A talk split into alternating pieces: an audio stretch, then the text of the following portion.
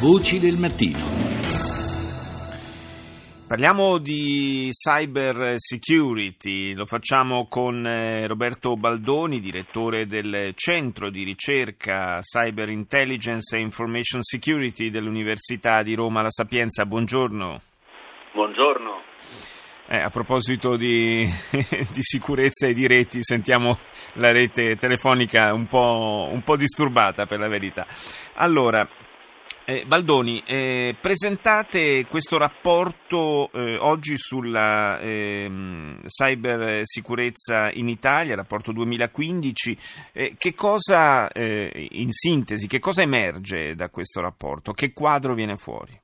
Allora, eh, quest'anno noi, dopo aver raccolto dati per diversi anni sul, diciamo, sullo stato del nostro cyberspace, quindi del di quell'insieme di eh, reti, eh, applicazioni che, diciamo, che, ormai controlla e, eh, la, le nostre vite, la nostra economia. Quest'anno eh, proponiamo una cosa diversa, cioè quest'anno insieme a una serie di organizzazioni governative eh, e a una serie di grandi aziende proponiamo diciamo, una lingua comune mm. Eh, per eh, discutere di cyber security e per approcciare programmi di cyber security all'interno delle aziende e questo si chiama il framework nazionale per la cyber security.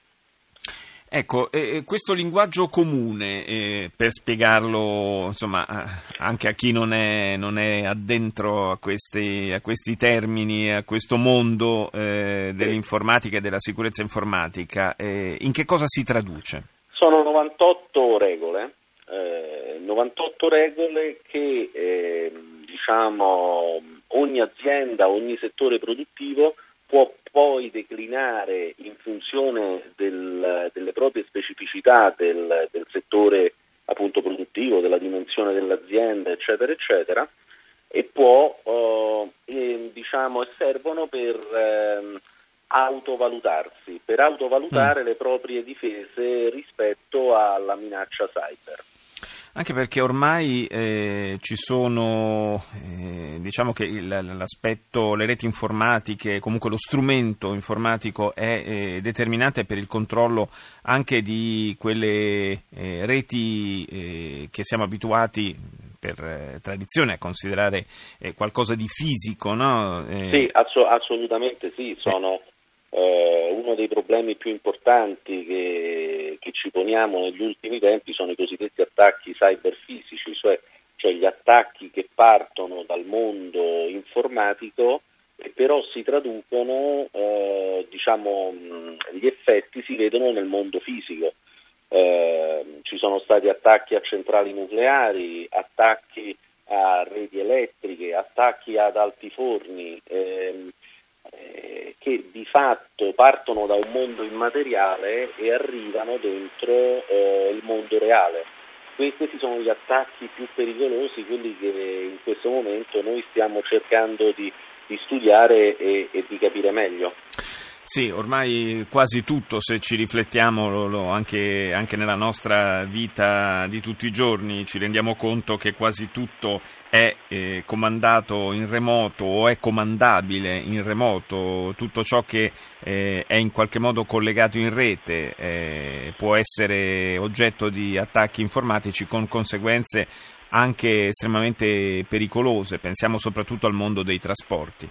Sì, assolutamente, ma, ma, questo andrà solo che a peggiorare nel futuro, eh, nel senso che la nostra vita sarà sempre più um, diciamo, intimamente legata al cyberspace. Pensando proprio al mondo dei trasporti, eh, diciamo, ormai noi ci muoviamo in un mondo di macchine eh, che saranno diciamo, assistite in qualche modo nella loro uh, diciamo, nel, nel, loro guidare. No? addirittura eh, in California noi abbiamo macchine eh, senza pilota ormai. Allora è chiaro che gli attacchi a ehm, automobili eh, sono diciamo, tra quelli che stiamo studiando in modo più attento proprio perché possono andare direttamente a impattare eh, nella nostra vita reale. Immagini un virus eh, che si diffonde tra le macchine che stanno in autostrada, saltando da una macchina all'altra una volta che le macchine saranno tutte certo. connesse tra loro.